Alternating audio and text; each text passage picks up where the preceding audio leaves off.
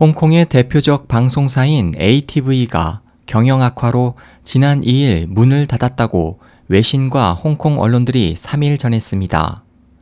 보도에 따르면 ATV 홍콩의 양대 공중파 방송사 중 하나로 1957년 5월 영국 자본의 리디 퓨전 텔레비전으로 개국해 1982년 ATV로 사명을 변경했습니다.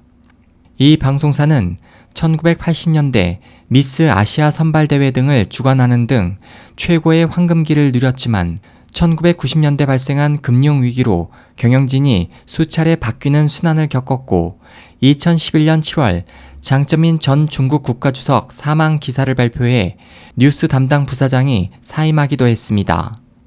알려진 데 따르면 ATV는 최근 수년간 극심한 경영난으로 직원 임금을 체납하는 등 고전해 왔습니다. 작년 4월 1일 홍콩 정부는 이 방송사에 대해 향후 1년 후부터 면허를 취소할 것을 통지했습니다. 이번 면허 취소로 ATV의 아날로그 채널 2개는 RTHK 방송이, 디지털 채널은 새로 무료 방송 면허를 받은 VIU TV가 각각 인수했습니다.